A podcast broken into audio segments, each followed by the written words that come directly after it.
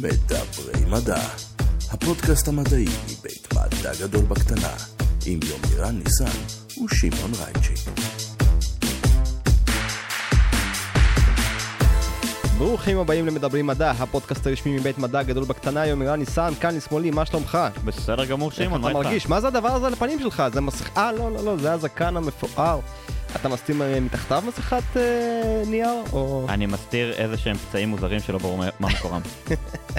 אנחנו נדבר היום על נושא מאוד מאוד חם, נגיף הקורונה שהגיע אלינו במפתיע, אה, יחד עם האורח המיוחד שלנו, שגם הוא הגיע קצת במפתיע לפרק. אתה רוצה להציג אותו, ימרן? אה, כן, אז האורח שלנו היום זה דוקטור PhD, לא MD, אה, דרור ברניר. דרור אה, עשה במיוחד את הדרך אה, מירושלים אלינו. אה, הוא מרצה באוניברסיטה הפתוחה ובמכללת סמינר הקיבוצים. הוא חבר בוועד המנהל של עמותת מדע גדול בקטנה, מה שהופך אותו לבוס שלי לכל דבר ועניין. אה, והוא בא בעצם לדבר איתנו על הבהלה הציבורית של אה, נגיף הקורונה. אז אם אתם זאת תחזיקו חזק, אנחנו כאן בשביל להרגיע, אנחנו כאן בשביל לתת את העובדות ואת הנתונים האמיתיים.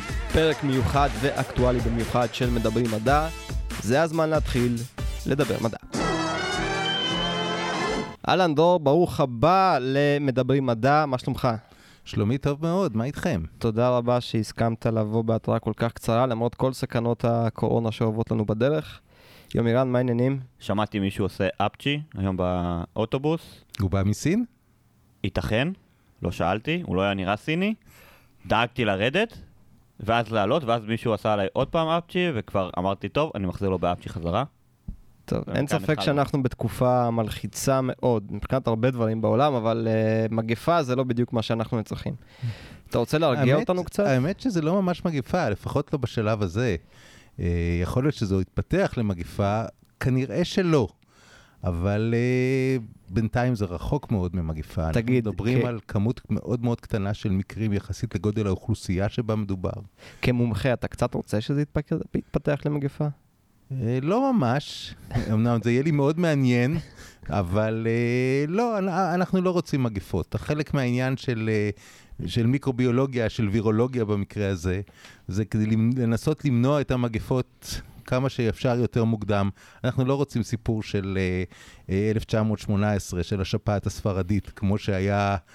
אז, שנר... שיש ויכוח אם נהרגו 40 מיליון או 100 מיליון. זאת אומרת, זה משהו באמצע. זה בערך כמו ויכוח על כמה מתו ב... מה שנקרא בברית המועצות, לא? כאילו איזה שהם אה, מספרים נעלמים כאלה. כן, שם אה, החיידק היה קצת אחר. אה, אני, לפני שאנחנו נצלול אה, לתוך הפרק, והוא יהיה לנו פרק מאוד עמוס וויראלי, אה, אתה אסרת עליי לעשות בדיחות ביר הקורונה ואתה אומר ויראלי על תחילת הפרק? אתה מבין? אה, אמרו לי, ביקשו. בוא תספר לנו שנייה רגע מה הרקע האקדמי שלך ומאיפה אתה מגיע אלינו בעצם. אני למדתי ביולוגיה את כל התארים האפשריים באוניברסיטה העברית בירושלים. Uh, היום אני מלמד באוניברסיטה הפתוחה ובמכללת סמינר הקיבוצים, uh, מיקרוביולוגיה וביולוגיה תאית. Uh, זה פחות או יותר העיקר. העיקר נשמע כמו המון, זאת אומרת, אה, לא ידעתי שיש מסלול באוניברסיטה, כל התארים שאפשר בבקשה. אה, טוב, זה תואר ראשון, שני כן. ושלישי. ופוסט דוקטורט, כאילו, ופוסט דוקטורט, אתה כן. מבין, כאילו, כל מה שאפשר, כאילו, הוא פשוט בא אליהם בהרשמה בגיל כן. 22-3 ככה בטח. אני פה 15 שנה עכשיו. נדבר. אז אה, ממרום אה, הידע שלך, מה אתה יכול להגיד לנו על ההתפרצות הזאת?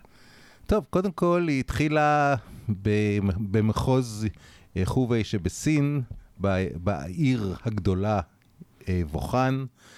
אה, התחיל כנראה, יש ספקות בעניין, שזה התחיל כנראה בשוק הדגים המקומי, אבל זה לא ודאי עד הסוף. שם בודדו בעצם ארבעת המקרים הראשונים. זאת אומרת, משם, לשם קישרו את ארבעת המקרים הראשונים. אה, יש ספקות בעניין, כי הסתבר אחר כך שיש לא מעט אנשים שלא ממש קשורים לשם, ועדיין לא יודעים אם זה באמת המקום, או שזה מקום אחר, והשוק הדגים הוא מקרי. אגב, שוק הדגים סגור מאז, הבנתי. כי חשש... ומצ... כשאתה אומר שבודדו את זה לשם, הכוונה היא כמו בסדרות משטרה, חקרו מאיפה אנשים, מה הם עשו באותו יום, בדיוק. וממש אה, הצליבו את ה... כן, וניסו לראות מה מקשר ביניהם, מה משותף להם. הרי זה, זה, זה בעצם מהותה של חקירה אפידמיולוגית. אתה מנסה לראות, לנסות לאתר מאיפה הם, הם, נד- מאיפה הם נדבקו בגורם המחלה. והכיוון הראשוני היה השוק. אבל ככל שהצטברו יותר מקרים, אז ראו שלא כולם מקושרים לא, או לשוק או לאנשים שהיו בשוק. כי הנגיף הזה גם עובר מאדם לאדם. הוא לא רק עובר מהמקור הראשוני, שאנחנו עדיין לא יודעים מהו. המחשבה היא שמדובר באיזשהו בעל חיים אקזוטי. או, או פחות אקזוטי, שנמכר באותו שוק, ואנשים שאכלו אותו, או שטיפלו בו, או ש... אבל שוב, זה עדיין סימן שאלה מאוד מאוד גדול. ומה... ובכן, מה היא עושה, כמו ש... טוב, אנחנו מדברים פה בעצם על דלקת ריאות, שלא מאבחנים את הגורם שלה כגורם שגרתי. אנחנו מדברים על דלקות ריאות חיידקיות, ואנחנו מדברים על דלקות אה, ריאה לא שגרתיות, שהן בדרך כלל דלקות ויראליות, נגיפיות. אה, זו דלקת שאי אפשר היה לקשר אותה לשום חיידק או נגיף מוכר. אם זה היה חיידק, אז בכלל לא הייתה בעיה, היו מנסים לטפל באנטיביוטיקה. אבל היות ומדובר בנגיף, והצליחו לבודד את הנגיף ולאפיין אותו, וראו שזה בעצם נגיף מצד אחד שייך למשפחה מוכרת, ומצד שני לא מוכר למדע. לכל משפחה יש כבשה שחורה. אה, במקרה הזה זו הכבשה השחורה השלישית. באמת? כן, כי, כי כבר היו שני נגיפים מהמשפחה הזו שכבר עשו לנו כל מיני קונצים. אה, אני יכול לדבר אולי על הארבעה הלבנים לצורך העניין. אנחנו רוצים לדבר גם וגם. כן. אז בואו נדבר אז שנייה רגע על הלבנים, ואז אה, אז נתקדם אם אנחנו לשחורים. נדבר על הכבשים הלבנות, אז הכבשים הלבנות זה נגיפי, נגיפי קורונה, אפשר כבר להזכיר את השם. הם נקראים קורונה בגלל שבמיקרוסקופ אלקטרונים, שזו הדרך היחידה כמובן לראות את הנגיפים האלה, יש לקופסית המאג... הכדורית שלהם בליטות חלבוניות שנותנות. לזה צורה של כתר. קטע, כן. ולכן קוראים למשפחה הזו נגיפי קורונה, או קורונה ויירוסס. הבנתי. אה, עוד- אני חייב לשאול משהו כי, כי זה משגע אותי. זאת אומרת, מגיע בן אדם לבית חולים עם, אוקיי, דלקת ריאות, איך, זאת אומרת, אם אני אגיע עם דלקת ריאות, איזה בדיקות יעשו לי שיכולות בסוף להוביל להבנה של, אה, רגע, זה זן חדש של וירוס. קודם כל מנסים לשלול את הדברים המוכרים. אוקיי, אתה לוקח, אתה בודק, רופאים מנוסים יכולים להבחין אם מדובר גם על פי הצילום ריאות, אם מדובר בדלקת ריאות חיידקית או דלקת ריאות ויראלי, ויראלית. אה, ובעקבות זה מנסים לראות ולאבחן באמצעים, או באמצעים סרולוגיים או באמצעים מולקולריים, זאת אומרת באמצעות בדיקות מעבדה אה, מתוחכמות, במה מדובר. ובהתחלה לא מצאו במה מדובר, וזה היה מעין תעלומה. אוקיי? עד שבסוף הצליחו לאפיין את הנגיף ולבודד אותו, וקבעו את הרצף שלו, את הרצף של החומר התורשתי שלו. כך שהיום כבר אנחנו יודעים לזהות את זה, וכל מי שיבוא לבית חולים, ייקח כמה שעות, ואנחנו נדע אם הוא חיובי או שלילי. אוקיי? כל נגיף שאנחנו מכירים היום אה, מסוכם, זאת אומרת, אה, מתועד ברמה הזאת של אה, רצף ה-DNA שלו? כן, כן, אפשר להגיד שכן. היום, היום שהגענו למצב שקביעת רצף ה-DNA של יצורים נעשה בצורה מאוד מאוד זמינה וזולה, זה בהחלט סביר מאוד שזה המצב. אני רוצה רגע שנייה אה, לחזור למקור. ההנחה, כמו שאמרת, זה מקור אה, זואונוטי, כלומר, שמקור הפתוגן, מקור מחולל המחלה, הוא בעצם איזושהי אה, חיה. עכשיו, אנחנו יודעים כבר מהעבר, לדוגמה, אחד אולי הכי מפורסמים, אה, HIV, שהגיע בעצם אה, אל בני אדם מ- אה, מקופים בהתחלה. אה, מה זה בהתחלה? הגיע מקופים אל אה, בני אדם. עכשיו, אה, בסין יש עניין כזה לאכול כל מה שזז. אה, כל מה ש... וגם דברים שלא זזים בהכרח, כן. אה, אבל לאכול כל מה שניתן לעכל. איך בכלל במדינה כזו, שמתחילים לצוד את המקור הזה, לצוד כאילו מבחינה וירולוגית, כדי להגיע למקור, ומה בעצם החשודים העיקריים היום? האמת שלא ממש ברור מי החשודים. אה, אנחנו יודעים מהחברים הקודמים שהתחלנו לדבר עליהם ובסוף דילגנו, אה, שכנראה המקור הוא או יונקים שמסתובבים לנו בשטח, או עטלפים. יונקים הם גם, עטלפים הם גם יונקים שמסתובבים בשטח. נכון, נכון. אני, אני פה התבלבלתי. אנחנו מדברים פה בעצם או יונקי יבשה, לצורך העניין, או הטלפים שהם יונקים מעופפים. אני חייב לשלול את, את, את מה שאמרו, שאולי זה בא מנחשים, כי אנחנו מדברים על נגיפי הקורונה, לפחות אלה המוכרים לנו היום, שהם רק מדביקים רק עופות ויונקים, הם לא מדביקים זוחלים. וההבדל המשמעותי בין שתי הקבוצות זה עצם היותם של העופות והיונקים בעלי דם חם, והזוחלים לא. אה, ואם... רק נגיד שבקטע הזה אולי צריך להגיד, אה, דם חם ודם קר אלה מושגים אה, שגויים או לא נכונים מספיק ביולוגית. נכון. המושגים הנכונים זה אנדותרמים, למה שאתם מכירים כדם חם, ופויקילותרמים, כמה שאתם מכירים אולי כדם קר, כמו זוחלים ודגים, כלומר שמתאימים את uh, טמפרטורת הסביבה uh, לפעילות הפנימית שלהם uh, בגדול, כאילו ממש בגדול. Uh, למה, ולמה שאלו בעצם, אמרת שסגרו את שוק הדגים, אז למה בעצם סגרו אותו ולא את כל שאר השווקים, או שגם שם מוכרים הכל בעצם. זה שוק דגים נקרא, אבל באמת מוכרים שם הכל. נחשים, חרקים, אה, יש שם מכל, מכל טוב. הטלפים? אוי ואבוי. והטלפים. אה, אוקיי. כמה עולה כרטיס? כרגע העיר בהסגר טוטאלי. והשוק היה עוד לפני, כן. נסגר עוד לפני שהעיר בהסגר. אז כן. אה, אם נחזור שנייה רגע לכבשים ה... הלבנות. הלבנות דווקא, אוקיי, רציתי ללכת כן. ספורות, אבל אוקיי, בוא נדבר לא, על הלבנות. נתחיל להסביר על מה מדובר בכבשים הלבנות. יאללה. אנחנו, אנחנו מכירים ארבעה נגיפי קורונה. שגורמים לנו למחלות קלות יחסית בדרכי הנשימה. זאת אומרת, שוב, אנחנו מדברים על מחלות בדרכי הנשימה, אבל זה לא מגיע לדלקת ריאות. אנחנו מדברים על צננת או הצטננות, אוקיי? דברים שחולפים בקלות ובמהירות ללא גרימת נזק ממשי. זה הארבע כבשים לבנות, במרכאות, שאנחנו מכירים. זה מה שהיה עד 2002. בסוף 2002 הופיעה הכבשה השחורה הראשונה, ש... שנקראת מרס. אה, לא, נקראת סארס. סארס מ... הייתה כן. הראשונה. מרס הייתה, מרס זה השנייה. כן, זה הכבשה שהופיעה ב-2012. כן. אנחנו צריכים אבל להפסיק במוס... להשתמש במושג כבשה ולחזור לנגיף. אני מת על זה, תמשיך. הנגיף, כן. כן. סארס היה הראשון, ובאמת אני זוכר את השם הזה, לא היה לי מושג אז מכלום, אבל uh, את השם בוודאי כולנו זוכרים. כן, זה שם שנובע מראשי התיבות של המחלה החמורה שנגרמת על ידי נגיף הסארס, סיביר, אקיוט...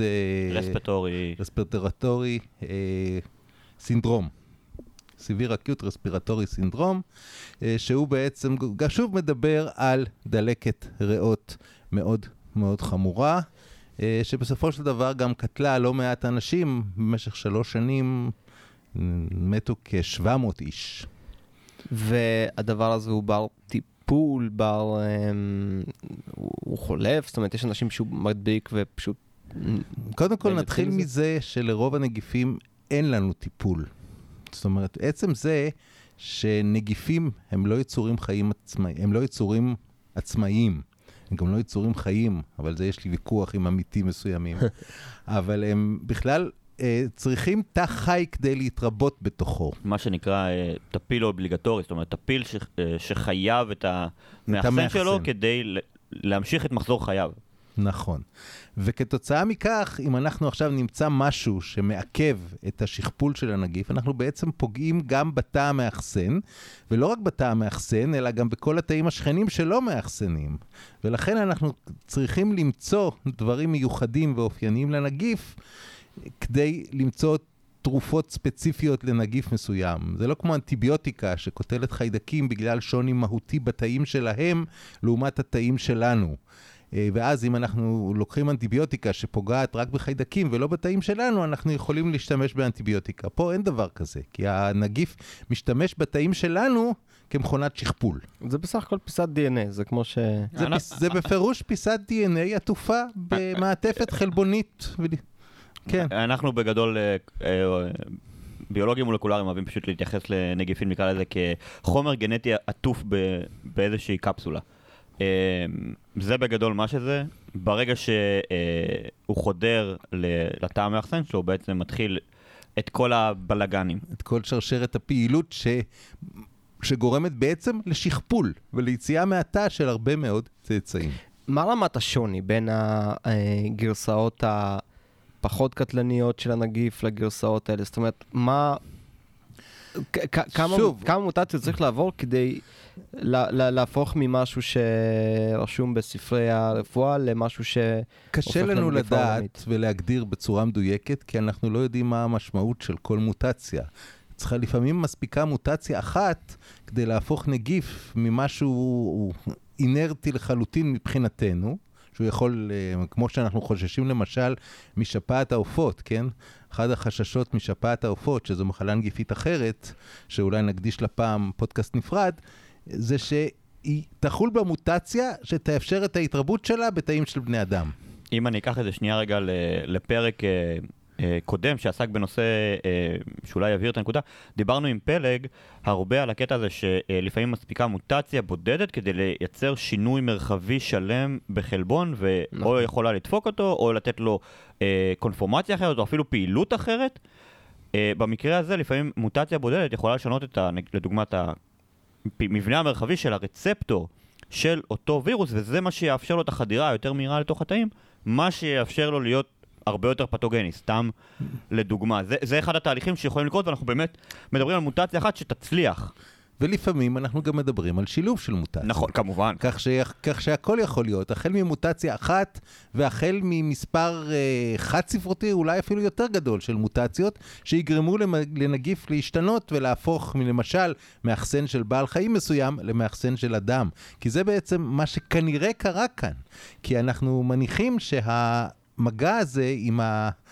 עם אותו בעל חיים, שאנחנו לא יודעים מהו, כן? היא מתרחש כנראה כל הזמן. אבל הנגיף לא השתנה כדי שהוא יוכל, יוכל להדביק בן אדם עד עכשיו. אבל עכשיו קרה המקרה וחלה המוטציה או הצבר מוטציות, וכתוצאה מכך הוא הצליח להתרבות בבני אדם, ולא רק הצליח להתרבות בבני אדם, אלא גם לעבור מאדם לאדם. והאם זה אפשרי שהוא לא היה קטלני או אפילו מזיק מדי לחיה המקורית שבה הוא התאכסן? סביר להניח שבחיה המקורית הוא כבר לא גורם נזק אה, רציני. שוב, כמו שאנחנו מכירים את נגיפי הצננת, שאנחנו חיים איתם באופן שגרתי, אז הם גורמים לנו נזק של אף נוזל, אה, קצת כאב ראש, אה, חום מתעקשים, חום נמוך, אבל שוב, הוא לא משפיע עלינו בתפקוד הכללי. אוקיי? צריך לזכור שנגיף שהוא קטלני מדי, הוא משמיד, ומשמיד את המאחסן שלו, גם הוא לא ישרוד. לכן, לכן, ויש גם טוענים שנגיפי האיידס של היום הם כבר הרבה פחות ממה שהיו פעם, כי הם מגיעים לאיזה סוג של מין שיווי משקל עם המאחסן שלהם, ולכן הם הרבה פחות בעייתיים ממה שהם היו בעבר. כי שוב, נגיף שקוטל את המאחסן שלו, לא ישרוד. בעצם לא ישרוד. אה, אחת ה... בגלל שאחת הטענות, ואני אתייחס לזה טיפה כי זה גם התחום שלי, בגלל ההגעה... אהבתי את השיעול הדרמטי הש- לפני המילה, התחום שלי. חכה, עוד מעט אני עושה לך אפצ'י ואז אתה יוצא מפה בסערה.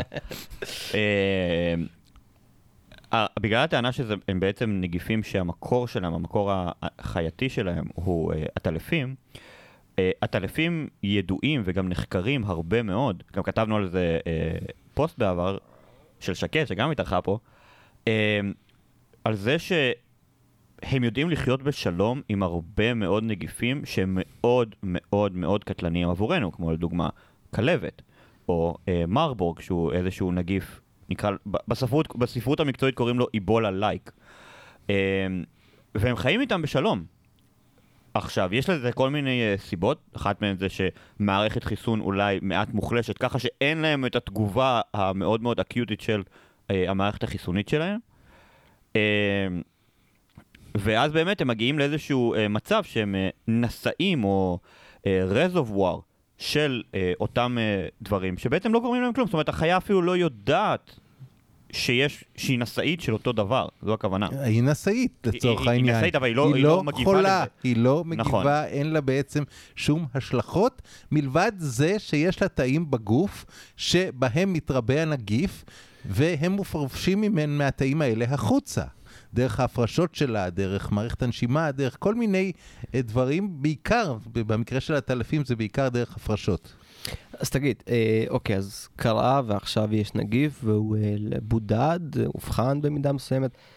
מה קורה עכשיו? זאת אומרת, אני מניח שיש הרבה אנשים עם אה, רשימות תארים דומות לשלך, שמנסים לעשות מעשה. מה עושים? איך מתמודדים?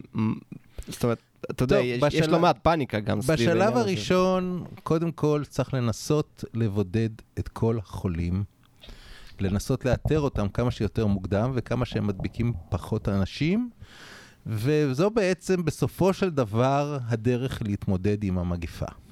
כפי שאנחנו רואים, וכפי שזה נעשה גם עם הסארס בזמנו, ברוב המדינות אה, הגיעו אנשים, חלה, חלה אחד, חלה מקבץ של אנשים, הם בודדו, טיפלו במה שאפשר, הצילו את מי שאפשר להציל. אה, שוב, את, אה, גם הסארס וגם הנגיף הנוכחי, הם לא נגיפים כל כך קטלניים, אנחנו נדבר על המספרים אחר כך.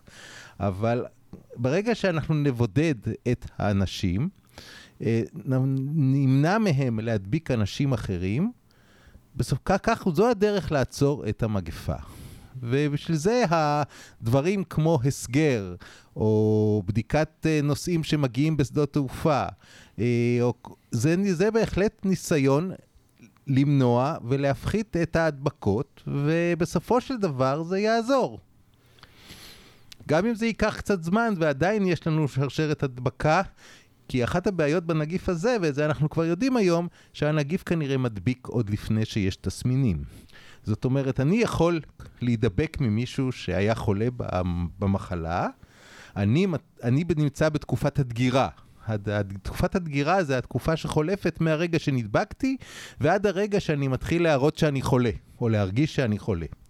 אוקיי? אבל כבר לפני זה, עוד לפני שאני חולה, אני כבר יכול להפריש דרך מערכת הנשימה שלי, אני יכול להפריש חלקיקים שיכולים להיכנס למערכת הנשימה של מישהו אחר ולהדביק אותו, ולכן זה קצת בעייתי לאתר את האנשים האלה. זאת אומרת, אם איתרנו מישהו חולה, אנחנו כבר יודעים, אנחנו מבודדים, הוא כבר כמעט ולא, הוא כמעט ולא מסוכן, אלא אם מישהו יעשה איזה שטות באחד המטפלים או משהו. אבל ברגע שידענו שמישהו חולה ובודדנו אותו ונהגנו לפי כל הכללים, הוא כבר לא ידביק יותר. הוא ישרוד, לא ישרוד, זה כבר סיפור אחר, אבל הוא לא ידביק יותר. עכשיו אנחנו צריכים לנסות לראות שידבקו כמה שפחות. אוקיי, okay, אז uh, בעצם אתה מדבר פה על איזושהי uh, תקופה, uh, נקרא לזה תרדמת, מבחינת תסמינים של uh, אנשים שנדבקים. בזמן הזה הם כבר יכולים להיות מדבקים, שאני מניח שזה אחד האתגרים הגדולים במקרה הזה. הם מפתחים תסמינים, הם מגיעים, אני מניח, לרופא שלהם, ואז הוא שולח אותם לבית חולים? לבית חולים, לעשות בדיקות. הקטע הוא שאנחנו גם עכשיו בתקופת השפעת העולמית. יש הרבה מאוד אנשים שיש להם שפעת, שפעת עם תסמינים מאוד מאוד דומים. נכון. ודלקת ריאות שיכולה גם להיגרם כסיבוך של שפעת. כסיבוך של שפעת באופן אה, סטנדרטי, וראינו את החדשות בישראל עד עכשיו אה, מתו בכמה עשרות אנשים אה, מהשפעת העונתית בעצם. אה, ו... מה בעצם כאילו אה, השרשרת שק... שמתרחשת עד שאומרים, אוקיי, יש לו את הווירוס הזה, הוא צריך ללכת, ללכת לבידוד מיוחד, או שיש כאילו כרגע איזושהי שרשרת בידוד הרבה יותר אנחנו מזורזת. יכולים לראות מה שקרה הבוקר. Mm-hmm. בוא, אוקיי. בוא, נס... בוא תספר מה קרה הבוקר. הגיעה חולה מסין לאחד מבתי החולים, אני כרגע לא זוכר, נדמה לי שיבא, אבל אני לא בטוח. אה, חשדו שהיא חולה בדבר הזה, ביקשו ממנה להיכנס לבידוד. היא סרבה. הכריחו אותה. זאת אומרת, יש לנו היום פקודה של משרד הבריאות שהכניסה את המחלה הזו לפקודת בריאות העם, וכתוצאה מכך אפשר היום לנקוט בצעדים גם נגד רצונו החופשי של מישהו, והכניסו אותה לבידוד עד שתתקבל התשובה אם היא חולה במחלה הזו או לא. אני ח... אז אני, חייב, אני עדיין לא שמעתי על המקרה הזה, אני חייב לציין פה לחיוב את uh, משרד הבריאות שקיבל uh, לאורך השנים לא מעט uh, נזיפות. מאיתנו על גבי פלטפורמות שונות, באמת שבעניין הזה עושה רושם שבאמת התעורר מאוד מוקדם והגיב יחסית מהר לאירוע. אנחנו עוד לא יודעים אם היא חולה במחלה. לא, אני, אני, אני אומר, אבל את, את, זה כבר אומר ש, שמשרד הבריאות כבר נקט, נקט צעדים פרקטיים. נכון. לשמור על אזרחי המדינה ככל הניתן בהינתן התנאים הנוכחיים. נכון. אה, אוקיי, אז מה זה אומר? שכל הרופאים עכשיו מסתובבים עם אקסטרה מסכות ונזהרים מכל חולה? ו... אה, קודם כל, זה, זה כדאי שהם יעשו את זה בלי קשר. לא רק למחלה הזו, יש, כמו שהזכרנו, יש לנו שפעת, יש לנו גם דברים אחרים, אה, שכדאי להיות מוגנים מפניהם. מפניהם. ולכן, אה, הם לא, אני לא חושב שהרופאים מסתובבים עם מסכות, אבל ברגע שחולה נכנס לבידוד, אז הם ייכנסו אליו לחדר עם מסכות. לא, זה ברור, אבל זה כבר בשלב הבידוד. השאלה היא, זאת אומרת... לפני זה אני חושב שכרגע הם לא, הם לא שמים מסכות. אם זה טוב או לא טוב, זה, זה בעיה. זה, זה צריך, צריך, יש לזה פנים, אה, פנים שונות. זאת אומרת, האם, האם אתה תרצה שרופא יטפל בך כשהוא מוגן מפניך כאילו אתה אה, אימה כן. מהלכת או משהו? אה, שמעון הוא אימה מהלכת, אני מבקש, זה בלי קשר למצבו הבריאותי. נכון, גשו אליי עם מסכה תמיד. אה, אוקיי. אחד הדברים שזכורים, לי לפחות, מתקופת הסארס ואחר כך המרס, אה, זו הבעייתיות לפתח חיסון, בין היתר בזמן מהיר, ובין היתר גם בגלל אה, מגבלות טכנולוגיות שהיו אז. בוא נתחיל עם סארס. אוקיי, בוא נתחיל עם סארס. אה, עם הסארס אה, הייתה בעיה שהוא השתנה. הוא השתנה מספיק מהר, כדי שלא יעזור שגם אם נפתח איזשהו חיסון כנגד זן, הזן של הנגיף שנגדו פיתחנו חיסון, היות והצאצאים שלו משתנים, החיסון כבר יהיה... היעילות שלו תפחת עם הזמן עד שלא תהיה יעילה בכלל, ולכן לסארס אין לנו חיסון למיטב ידיעתי. רק נגיד. שהקצב של אבולוציה אה, נגיפית הוא מהיר בקצב מטורף. תחשבו שמתא אחד יכולים לצאת מיליארדי וירוסים חדשים עם קצב מוטציות מאוד גבוה. מיליארדי, אה, לא בוא הייתי אומר. מיליונים רבים. אה, לא, גם לא מיליונים, בוא נסתפק באלפים. יאללה, בוא נלך על אלפים על תא. יש לנו אה, הרבה מאוד תאים בגוף. עדיין התפנקנו. כן. אה, אז בוא נלך שנייה רגע. מה, יש לנו מחלה חדשה. אנחנו מדברים עכשיו רגע שנייה בכללי. אנחנו רוצים לפתח חיסון. עשינו ריצוף מלא, אנחנו יודעים את כל הרצף הגנומי של, אותה, אה, אה, של אותו פתוגן. מה עושים מכאן כדי לנסות בכלל לפתח חיסון בזמן מהיר. בזמן יעיל, זאת אומרת, לפני שהוא הורג עכשיו אה, מיליון בוא, אנשים. בוא נגיד שבשלב זה הרצף עוזר לנו להכיר ולנסות לחפש חלבונים מסוימים, אוקיי? עכשיו אנחנו יודעים לזהות שברצף הזה יש לנו איקס גנים שמקודדים ל-X חלבונים, אוקיי? עכשיו אנחנו, נק... על סמך מה שאנחנו יודעים מנגיפים אחרים, אנחנו ניקח אולי, אולי עכשיו נחתוך רק גן מסוים, נפיק, נפיק ממנו חלבון במבחנה, אה, נראה אם הוא מבחינה אימונוגנית, אם, אם נזריק אותו לחיית ניסוי מתאימה, אם יש לנו חיית ניסוי מתאימה. זה, זה לא כל כך פשוט, כן? לא, כי גם לא לכל מחלה יש לנו חיית מודל שאפשר לעשות עליה את כל הניסויים האלה, אוקיי? צריך לבדוק אם החיה הזו עכשיו, אם הזרקנו לה את, ה, את אותו חלבון היפותטי שאנחנו, לא, הוא כולו היפותטי, כן? כי אנחנו אה, זיהינו אותו לפי הרצף, אוקיי? הזרקנו אותו ל- לחיית המודל שלנו, היא קיבלה נוגדנים. עכשיו, אם, האם נעשה לה את ה challenge, האם נאתגר אותה עם, ה, עם הנגיף האמית, האמיתי, האם היא תהיה מוגנת, אוקיי? אנחנו, במידה וכן, הצלחנו לעשות משהו, עכשיו צריך על לראות החיה. על החיה. עכשיו צריך לראות גם, אם- גם, אם, גם לעשות אה, בדיקות בטיחות לגבי בני אדם, גם לראות אם אפשר ל- ל- לעשות משהו דומה, אולי, אולי לעשות, אה, לשבת את זה בתוך חיידק, או בתוך שמר, או בתוך איזשהו בית חרושת גנטי, שנוכל לייצר את זה בכמויות ולהכניס את זה לפס ייצור. זה לא פשוט, זה, וזה גם ייקח כמה חודשים טובים, אם לא יותר מזה. אוקיי, אני רק מזכיר ש... שיש לנו כבר גישה, לפחות בתיאוריה, לפתח חיסון אוניברסלי לנגיפי שפעת, שכבר שנים הניסיונות נמצאים בצנרת ועוד לא הגענו לתוצאה סופית, זה לא כל כך ברור לי מה מעכב את זה, אבל זה גם, זה נושא לשיחה נפרדת. על מה בעצם אנחנו רואים? בוא שנייה רגע נדבר על אה, מספרים. מה אנחנו יודעים היום? תראה, היום אנחנו מדברים על משהו כמו אה, 20 אלף חולים, או נדמה לי שהמספרים כבר, נראה לי שהמספרים כבר קצת יותר גדולים, יש מספרים מאוד גדולים של חולים, זאת אומרת משהו כמו, משהו כבר בעשרות אלפים של חולים. אנחנו מדברים כיום על כ-6,000 חולים. אנחנו מדברים רגע, היום... שנייה, אמר, אמרת בהתחלה 20 אלף חולים, או, או כאלה שאובחנו עם הנגיף? אני קצת אה, התבל... הלכתי רק לאיבוד. שנייה, רק שנייה. יש לנו כרגע עשרות אלפים חשודים, אוקיי. נעשה אולי סד, מתוכם כ-6,000 מאומתים. המספר עולה כל הזמן, כי כל, כל אחד שחשוד, שולחים אותו להיבדק, שולחים דגימה מהריאות שלו להיבדק, ואז אם היא חוזרת חיובית, הוא חיובי, אם זה שלילי, זה שלילי. אוקיי? אז יש לנו מקרים מאומתים.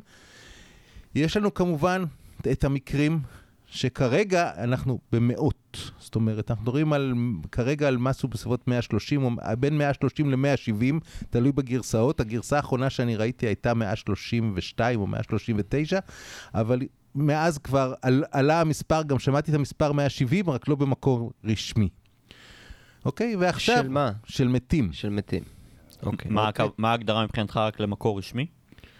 אני כרגע מתייחס כמקור רשמי לאתרים כמו ה-CDC, המרכז לבקרת מחלות באטלנטה שבארצות הברית, וארגון הבריאות העול- העולמי, שכל המידע שמגיע מסין עובר, עובר, מגיע אליהם ונבדק, ורק אז מתפרסם.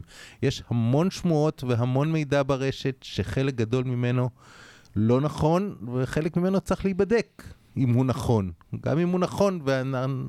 כן, ואנחנו נחפזים עם ו- ולא צריך המסקנה. להיחפז עם המספרים. אבל בגדול, אני חייב לציין שאם אנחנו לוקחים את המספר המקרים המאומת שיש לנו, ואת מספר מקרי המוות, אנחנו מגיעים למספר אחוזים, למס- מה שנקרא תמותה, למספר נמוך יחסית, בין 2 ל-3 אחוזים. אה, אם אנחנו באמת מדברים רגע על מגפות, בוא תן לנו אה, אולי דוגמאות מהעבר ליחסי הדבקת תמותה אה, שאנחנו מכירים ממגפות אמיתיות גדולות שהיו, השפעת הספרדית, אבולה. איבולה, איך קוראים לזה? אבעבועות שחורות כמובן. כן.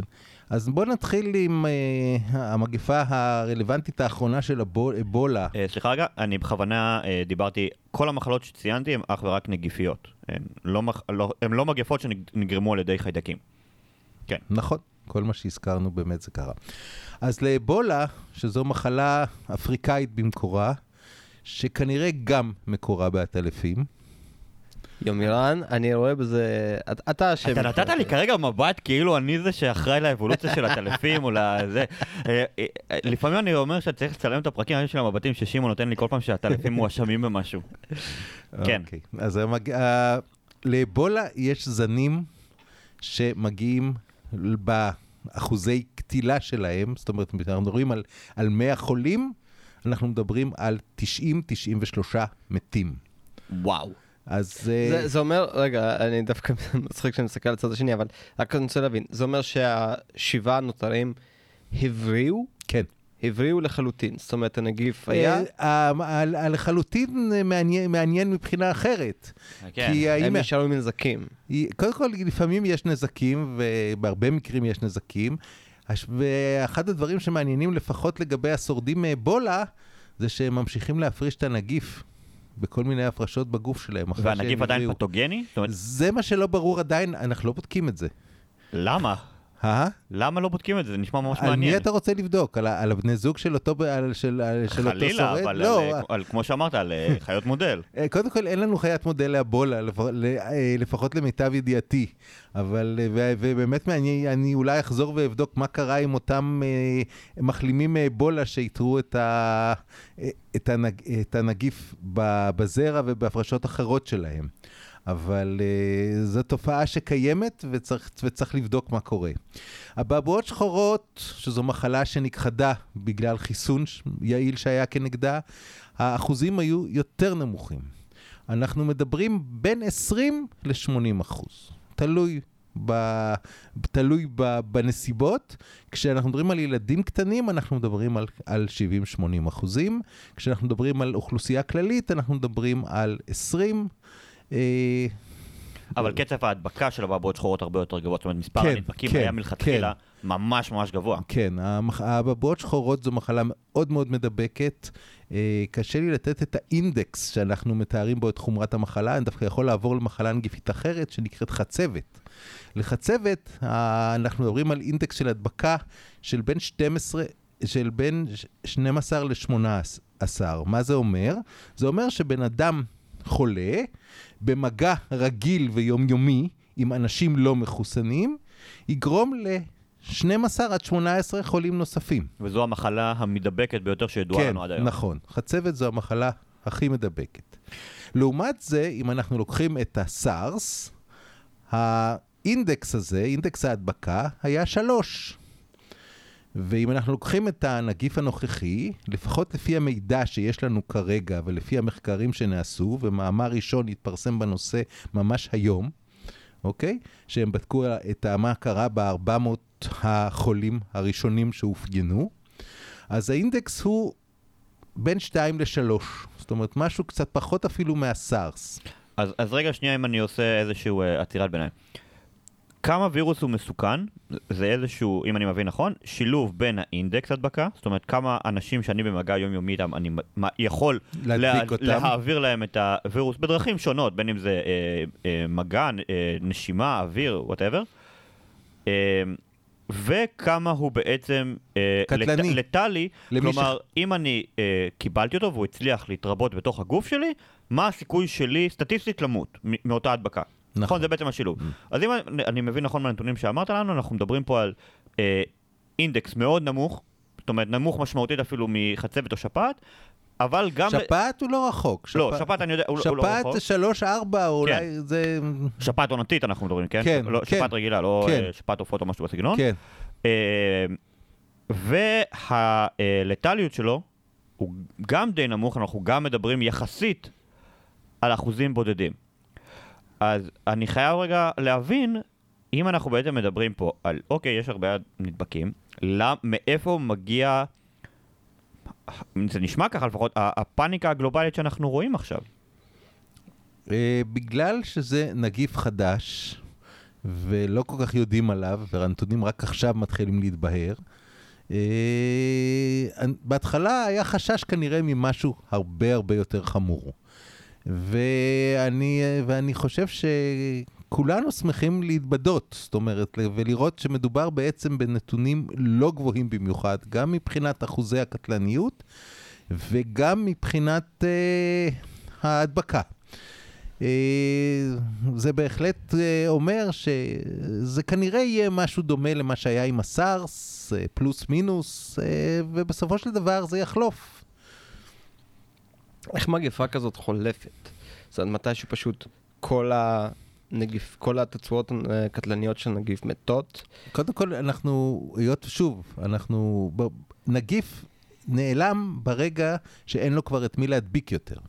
אוקיי? אם, אם בודדנו את כולם, או חיסנו את כולם, או עשינו איזושהי פעולה שתמנע את ההתפשטות, אז ברגע שיש לי את החולה, לצורך העניין האחרון, או, או החולים האחרונים, אם אין להם את מי להדביק, עכשיו הם או שהם ישרדו, או כן. אם הם בצד הנכון שהם של ינצחו את הסטטיסטיקה, הנגיב, או... או, ש... או שהנגיף ינצח אותם. או שהנגיף ינצח אותם, אבל הם כבר לא ידביקו יותר. וככל שישתלטו על, ה... על כל המודבקים יותר מהר, אז גם המגפה אה, תיעלם יותר מהר, וכפי שאנחנו רואים, זה לא כל כך קל לעצור את המגפה, לא כל כך קל לבודד את כל החולים. אה, אנחנו צריך לזכור שאנחנו בכפר גלובלי. כן. זאת אומרת, כולנו נעים היום במהירות במטוסים ממקום למקום. אוקיי, מי שהיה בבוכן אה, בשבוע שעבר, יכול היום להימצא באיזשהו מקום בדרום אמריקה, או בצפון אמריקה, או באירופה, או איפה שלא יהיה. הוא, הוא, הוא ידבר עם מישהו וידביק אותו, המישהו הזה הוא עוד לא יודע, אבל הוא נסע כבר למקום אחר. עוד מקום מפגש מאוד מאוד מעניין ומאוד מאוד מסוכן לצורך העניין, זה שדה תעופה. אוקיי? אנשים נפגשים בחללים הסגורים של כל מיני אולמות בשדה התעופה, מחליפים ביניהם את האוויר. שהם נושמים. מה לעשות? אנחנו מחליפים, אנחנו משתפים, גם בלי לדעת, אנחנו בעצם יודעים, אנחנו רק לא מודעים לזה, שאנחנו בעצם, האוויר שאני נושם זה אוויר שמישהו אחר פלט, וההפך. אוקיי? זאת אומרת, אנחנו בעצם משתתפים ביחד בכל מה שיש באוויר, כולל החלקיקים המדבקים. תזכיר לי בפתיח של הפרק להגיד, זה לא פרק להיפוכונדרים. באנו לדבר על נגיפים, חביבי. כן. ושדה תעופה זה אכן מקום נוראי, אה, פעם אחרונה שהייתי שם, פשוט באתי לקנות קפה וזה עלה איזה בסדר, 25 שקלים. נמשיך להקליט את הפודקאסט, ולא תהיה מדינה בעולם שאתה יכול להיכנס אליה. לא, זהו, שללתי את הכניסה שלנו לנתב"ג, זה אומר שאנחנו כבר לא יכולים. ממש לטוס לכלום. נכון. שום מקום. אה, אפשר אולי, אתה יודע, לטוס מכל מיני מקומות אה, אחרים, באמצע המדבר לדוגמה. אני עובד על זה. טוב, אז דיברנו בעצם על הנושא, ה... נקרא לזה הכי מלחיץ, עשינו איזושהי הרגעה כללית.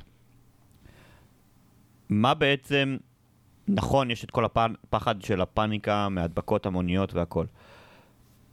מה צריך אה, לקרות כרגע, אה, כמו שאמרת, כדי א', להוריד את מפלס החרדה הציבורי, וכדי אה, להחזיר את העולם, נקרא לזה, לאיפשהו, כי אם אני מסתכל... לאיזושהי שפיות. כן, האמת היא שזה קשה, כי כולם בפאניקה. וכרגע, ולדעתי לא ממש מוצדקת, כי כמו שאמרתי, אה, יש לנו גם שפעת ברקע, שאחוזי התמותה ממנה אה, אפילו עדיין די, די גבוהים. זאת אומרת, יחסית כמה? אליה, הם גם כן משהו כמו 2-3 אחוזים מהחולים קשה. זאת אומרת, אנחנו לא יודעים אגב, כשאנחנו מדברים על אחוזים, אם באמת איתרנו את כל המודבקים, כי אנחנו לא יודעים גם כמה אסימפטומטיים, זאת אומרת, כאלה שיש שהם בכלל לא... הנשאים. נושאים אולי רק, ובכלל זה לא בא לידי ביטוי. אה, לא ברור לנו, אגב, יש מעט מאוד ילדים בחולים כרגע. לא ברור לנו האם זה באמת בגלל שמחלה, המחלה בעצם מתבטאת בילדים בצורה מאוד קלה, שלא באה לידי ביטוי, או אפילו בצורה של צינון קל לדוגמה, כמו. הקורונות האחרות. כן, ויכול להיות שרק במבוגרים יותר היא באה לידי ביטוי. עכשיו, הג... הג... הגילנות כרגע, שוב, היא מבוססת על מדגם מאוד מאוד קטן, כך שיכול להיות שהכל מאוד ישתנה, היא כרגע די גבוהה יחסית. זאת אומרת, אנחנו מדברים על אנשים מבוגרים יותר חולים. זאת אומרת, יש הר... הרבה אנשים מעל גיל, ש... הרבה אנשים מעל גיל 60. כלומר, יש פה איזה שנקרא לזה, אה, גם במה, כשאנחנו, גם כשאתה כתבת למדע גדול בקטנה וגם במקומות אחרים, אנחנו הרבה פעמים מדברים על העניין הזה של אוכלוסיות בסיכון, אז אתה בעצם מדבר על זה שהנגיף הזה עד כה, ממה שאנחנו רואים, או האוכלוסייה, אני אומר במרכאות, בסיכון, אה, היא אנשים לא, בוא מבוגרים, פלוס מעל גיל 60 בגדול, או ש... אה, יש גם כאלה שהם צעירים הרבה יותר, רק אני לא יודע אם הם בריאים במקור, כמו שאנחנו קוראים להם, או שאולי יש להם בעיות רקע. שוב, אין יותר מדי מידע על זה עדיין. אה, יצטרכו לראות אה, פשוט בגלל בהמשך. המדגם הקטן. גם בגלל מדגם קטן, ושוב, גם בגלל, לפי דעתי, צעדי, צעדי המנע שעושים. יכול להיות, אבל כרגע אתה צריך בעצם, מישהו צריך עכשיו לשבת עם כל חולה וחולה, שאני מקווה שהרוב הגדול שלהם, שלהם יבריא, כי אנחנו מדברים על כאלה שהם עדיין חולים, אנחנו עוד לא כן. יודעים מה יקרה איתם. אז נכון שאומרים יש איקס שהם כרגע במצב חמור, אבל חלק מהם יצאו מזה. צריך יהיה לבדוק אחר כך מה מחלות הרקע שלהם, אם היה להם משהו, אם הם היו בריאים לחלוטין. שוב, יהיה... יבדקו שוב את כל הגילאים על מדגם הרבה יותר גדול, שיהיה גם, ככל שהמדגם יותר גדול, המ- המידע יותר מדויק. כמובן גם שצריך לזכור שבחלק ממקרים אה, של הדבקות כאלה, הרבה פעמים גם אחרי שהבן אדם נראה בריא ושהחלים, וחצבת והמחלת מוח הניוונית שהיא גורמת שנים רבות אחר כך, אה, SSPE, אם אני זוכר נכון? כן. אה, אם היה לך, אם היה לך את המח... בדוגמה שהבאתי, גם אם היה לך את המחלה, וגם אם קיבלת את כל הטיפול התומך שיש, וגם אם uh, אתה נראה בסדר גמור, שנים רבות אחר כך אתה בסיכון משמעותית יותר גבוה uh, מאשר האוכלוסייה הכללית לפתח את אותה מחלת מוח קטלנית, ניוונית, נוראית אפילו, בגלל שהיה לך לפני שנים רבות אותה מחלה. זאת אומרת, המחקר האפידמיולוגי פה יהיה אה, ארוך טווח מאוד, גם אחרי שהאירוע הנוכחי אה, יישכח. אה, יש לי אבל שאלה אה, בהקשר הזה מבחינה גיאוגרפית או גיאופוליטית אפילו. האם זה שהעניין התפרץ בסין, בניגוד לדוגמה לאיבולה שהתפרצה באפריקה, האם זה דווקא יתרון מבחינת העולם או חיסרון? כי היו הרבה מאוד ביקורות בהתפרצויות הקודמות. אה, שוב, האמת שגם עכשיו לא ברור אם אנחנו מקבלים את כל המידע מסין. זאת אומרת, האם המידע ששוחרר החוצה הוא מידע מלא? אני מאוד מקווה שכן, אבל יש הרבה אי ודאות ברשת אה, בנושא הזה, אה, לא רק ברשת, כי במיוחד לאור הניסיון עם הסארס, שהרבה מידע הוסתר עד ש... עד שכבר המון אנשים בחוץ נדבקו. אנחנו חושבים שלגבי הסארס לפחות היו הרבה פחות חולים, הרבה פחות נדבקים, אם המידע היה חשוף וגלוי מלכתחילה, רק משום מה מישהו בסין, או מי שהם בסין החליטו שהם אה, משאירים את הכל בסוד, ואפשרו לזה לצאת ולהגיע לכל מיני מקומות בעולם, ו... וזה כנראה החמיר את התוצאות. אני לא יודע כמה מ-700 המתים בסארס היו נחסכים, אבל אני מניח שלפחות uh, שליש מהם, אבל זו רק הערכה, זה, זה משהו שאי אפשר לדעת. אוקיי, okay, ול, ולשאלה בעצם? Uh, שוב, השאלה מה למדו בסין מהעניין. האם הם נותנים לנו באמת את כל המידע, או שהם מסתירים. אם הם נותנים לנו את כל המידע, אז יופי, אז הכל, הכל בסדר. גם באפריקה, ברוב המקרים, מה שאפשר, אנחנו יודעים בדרך כלל, יש שיתוף פעולה של מידע. אה, כן, כי, כי נקרא לזה, באפריקה שהיא מדינה, אה, שזה יבשת, לא מדינה, אלא יבשת שיש בה הרבה מאוד מדינות שהן אה, מאוד שמחות לקבל סיוע מהמערב. אה, מער, עולמי בכללי, לא, כן, לא רק מערבי, כן. אבל עולמי בכללי, בין אם זה במשאבים ובשירותי בריאות, הם, הם שמחים לקבל. אמ, אבל ממה שאני לפחות רואה, הסינים אה, כן עושים צעדים, כמו לסגור לדוגמה ערים ושווקים.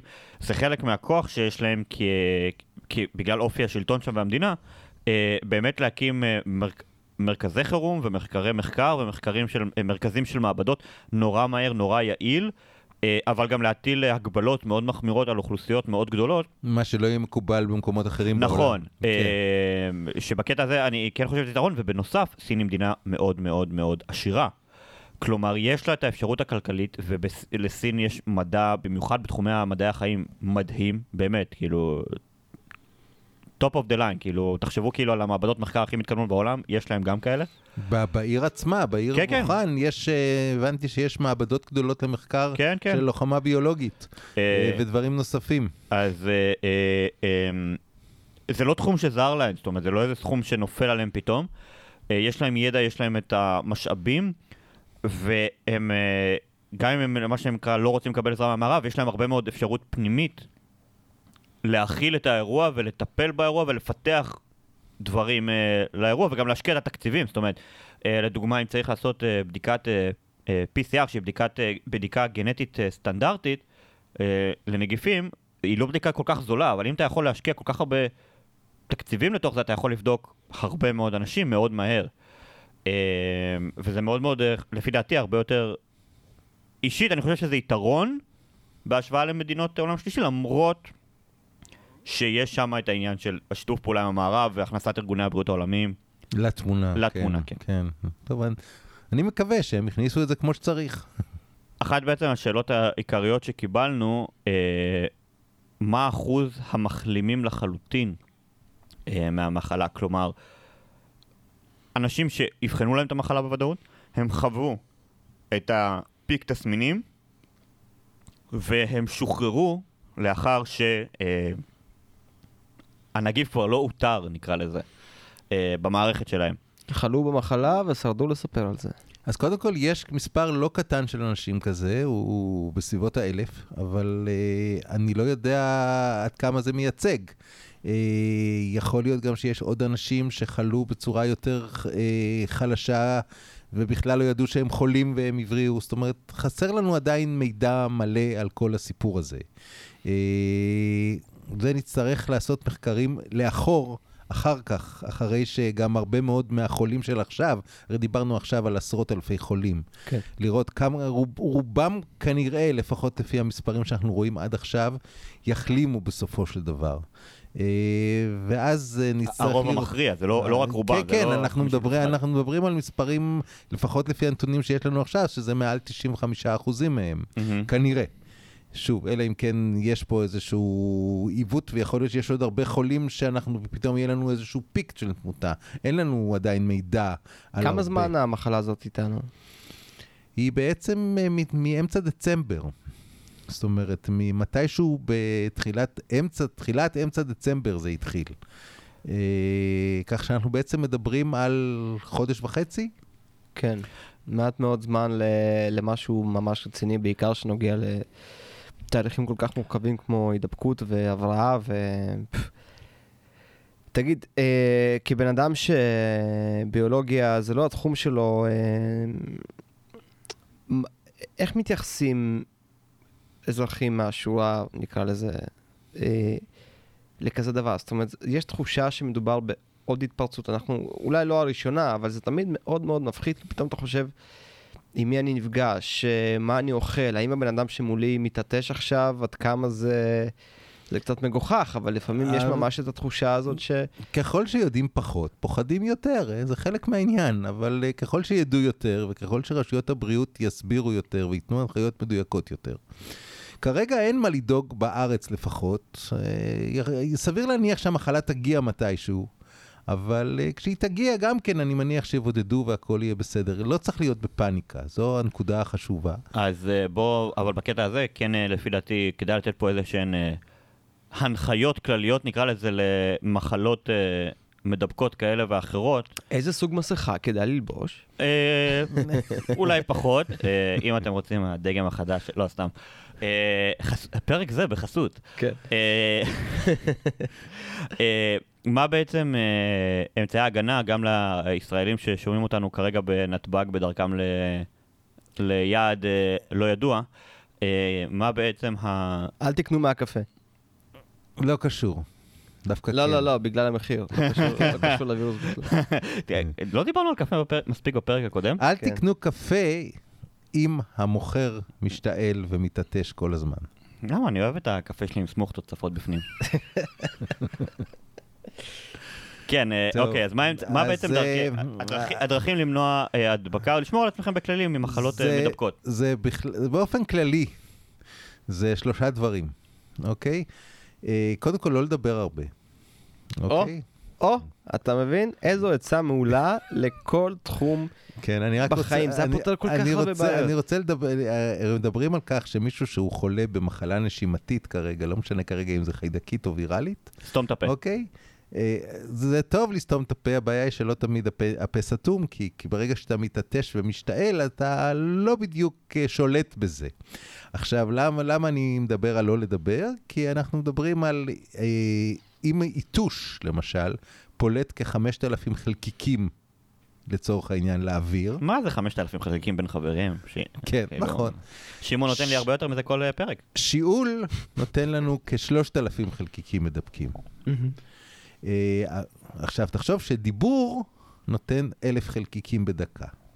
זאת אומרת, אם אני הייתי עכשיו אה, אה, חולה, לצורך העניין, באיזושהי מחלה נשימתית, תחשבו כמה, כמה חלקיקים פיזרתי בשעה שאנחנו מדברים פה. אולי נשנה את שם הפודקאסט לפולטים חלקיק- אלף חלקיקים לד- לדקה מדע, ונהנים. ונהנים. אני- אני כן. חושב- אני חושב ששמעון, בהופעה אחת שלך, כמה... כמה- כמה אנשים כמה בקהל אתה אנשים אני מדביק? מדביק בהופעת סטנדאפ? וואי וואי וואי.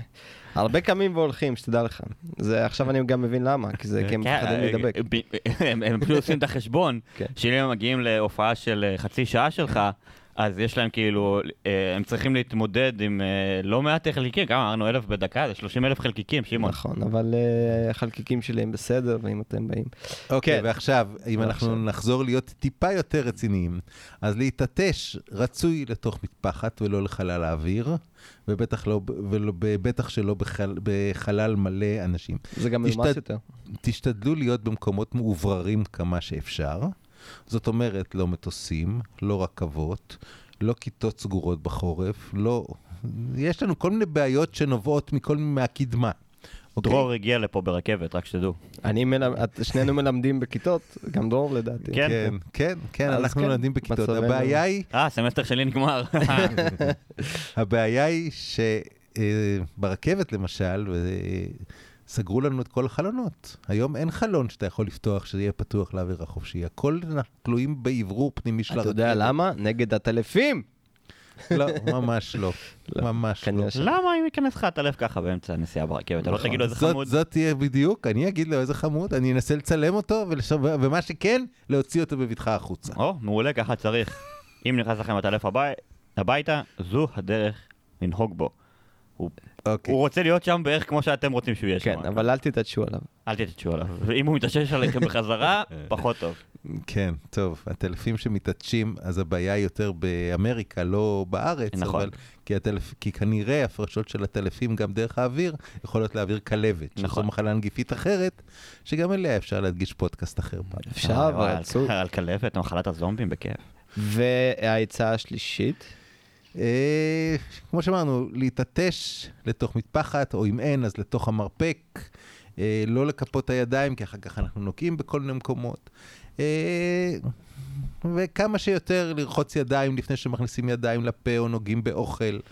אה, יש, יש דברים היגייניים פשוטים, ושוב, חלל מאוברר עם מעט אנשים. זה מאוד מאוד חשוב. עכשיו, תישארו בבית. אה? זה- זו המסקנה, תישארו בבית, תשבו. תראו, לכן גם חולים הרבה יותר בחורף, כי גם, ב, גם במקומות נכון. אה, רגילים, אתה, החלונות סגורים. האוורור ו- פחות טוב. האוורור הרבה פחות טוב, ולכן גם נדבקים יותר. זה, זה אחד הדברים שתמיד... אה, אה, מאז שהתחלתי ללמוד ביולוגיה, אני מתקן את המשפחה שלי של כאילו, של... אה, אתה תהיה חולה מהקור או משהו כזה. אני, לא, אני אהיה חולה בגלל שאני בחדר עם מלא אנשים. כן. אה, וחדר סגור. חדר סגור. עם מלא, אנשים שכאילו, כן. שמישהו מהם אולי נושא משהו ומפזר אותו לכולם, נכון. משתף אותו עם אה, כולם. אה, אגב, זה אחד הדברים הכי נוראים בללמוד מדעים בכללי, זה העובדה שאתה מתחיל לתקן אנשים על, כל דבר, וסרטי קומיקס בכלל נהרסים לך. לדעתי, אם אני אקשיב לחוכמתה של סבתי, הווירוס הזה התחיל כי מישהו הלך בלי גרביים. אצל סבתא שלי זה כנראה היה כי הוא לא שתה לימון כל בוקר, אתה יודע, כל אחד... טוב. אז מה למדנו היום? אה, לא להיכנס לפאניקה? אה, לא כן, להיכנס לפאניקה. ולא לשתות קורונה? הנה איבדנו עוד ספונסר. וזה גם מדהים לשמוע על המאמץ העולמי אה, הכביר ועל אה, שיתוף הפעולה ועל באמת על, הס, על הסקלות המסיביות שהאנושות היום עושה כדי להתגבר על היצורים הקטנים ביותר, זה אפילו לא ממש יצורים כמו שהזכרנו. אה, כמה סכנה הם מהווים וכמה אנחנו אה, לפעמים סספטיבל אה, לדברים המיקרוסקופיים האלה, ועדיין אמ, כמות הידע וכמות ההבנה שלנו היא זאת שמונעת בסופו של דבר מהדברים האלה אה, לחסל אותנו פעם אחר פעם. אני- אמ, אני חייב להגיד בהקשר הזה שעלתה לה- לאוויר אה, בימים האחרונים אה, אה, הסדרה בנטפליקס של פנדמיקס. עכשיו, ה- אני נחשפתי שם בפעם הראשונה, באמת, כמו שאמרת, למערכות העצומות, באמת, המטורפות, שקיימות היום בעולם, בדיוק לרגע הזה, והן כאילו, אה, מדברים באופן כללי, הנגיף הכי מסוכן מבחינת אה, משהו שחושבים עליו זה אה, כמובן השפעת, לא השפעת העונתית, אלא השפעת. כן. אה, והמערכות האלה, אלה בדיוק אותן מערכות שנכנסו עכשיו לפעולה, הן בסקלות ובהיקפים גלובליים באמת חסרי תקדים וכאילו מתוחזקים וממומנים ב, במיליארדים רבים של אה, אה, דולרים, רק בשביל... אה, המקרה שאולי יבוא. המק... לא שאולי, הוא יבוא. הוא יבוא, השאלה מתי. השאלה מתי.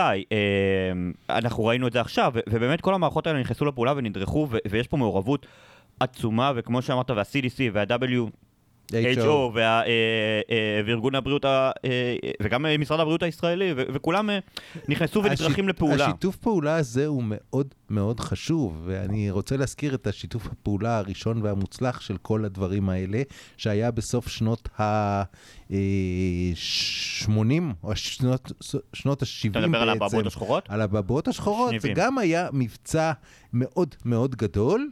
שבסופו של דבר, ב-1978, אותר החולה האחרון. מדהים. שגם עליו כתבנו במדע גדול בקטנה. כן, והוא בודד, ובזה נגמרה המגפה. הנגיף הזה כבר לא קיים היום. אז אה, כן, זו אולי גם נקודה טובה אה, לציין נקודה שעלתה בעקיפין בפרק הזה, וזה שלהתחסן זה דבר סך הכל מומלץ, כשיש חיסון. כשיש חיסון. אה, כמו גם אה, הבדיחה הקבועה על אה, חברות התרופות שמממנות אותנו כמובן. המימון היחיד לפודקאסט הנה, הזה. אם הן מעוניינות, אתה כן, יודע, אם הן מעוניינות, כן. לתרום אה, לעמותה. כן. בינתיים כן. זה הטווסים פה תורמים לנו כמה שקלים אה, בגן בגן למחקר זואולוגי. תורמים לנו בעיקר הטרדות כן. אה, לא נעימות. אבל באמת שאלה ארגונים שאנחנו, פרט לזה שאנחנו מזלזלים הם פשוט עושים עבודה מאוד מאוד מאוד חשובה, וטוב יהיה אם אנחנו לא נשמע על העבודה שהם עושים. עם זאת, uh, לא נחזור... שיישארו משועממים. שיישארו משעממים, ועם זאת, uh, נעריך אותם uh, בשתיקתם. דור, תודה רבה שהגעת לפודקאסט בהתראה מאוד מאוד קצרה, לפרק מאוד מאוד אקטואלי ורלוונטי ומאוד מאוד מעניין. תודה לכם. יומירן, תודה רבה לך. תמיד עונג, שמעון. אנחנו כרגיל מדברים מדע. אם אתם מפיצים את שם הפודקאסט שלנו לחברים שלכם, תגידו להם שמדברים מדע זאת מילה אחת.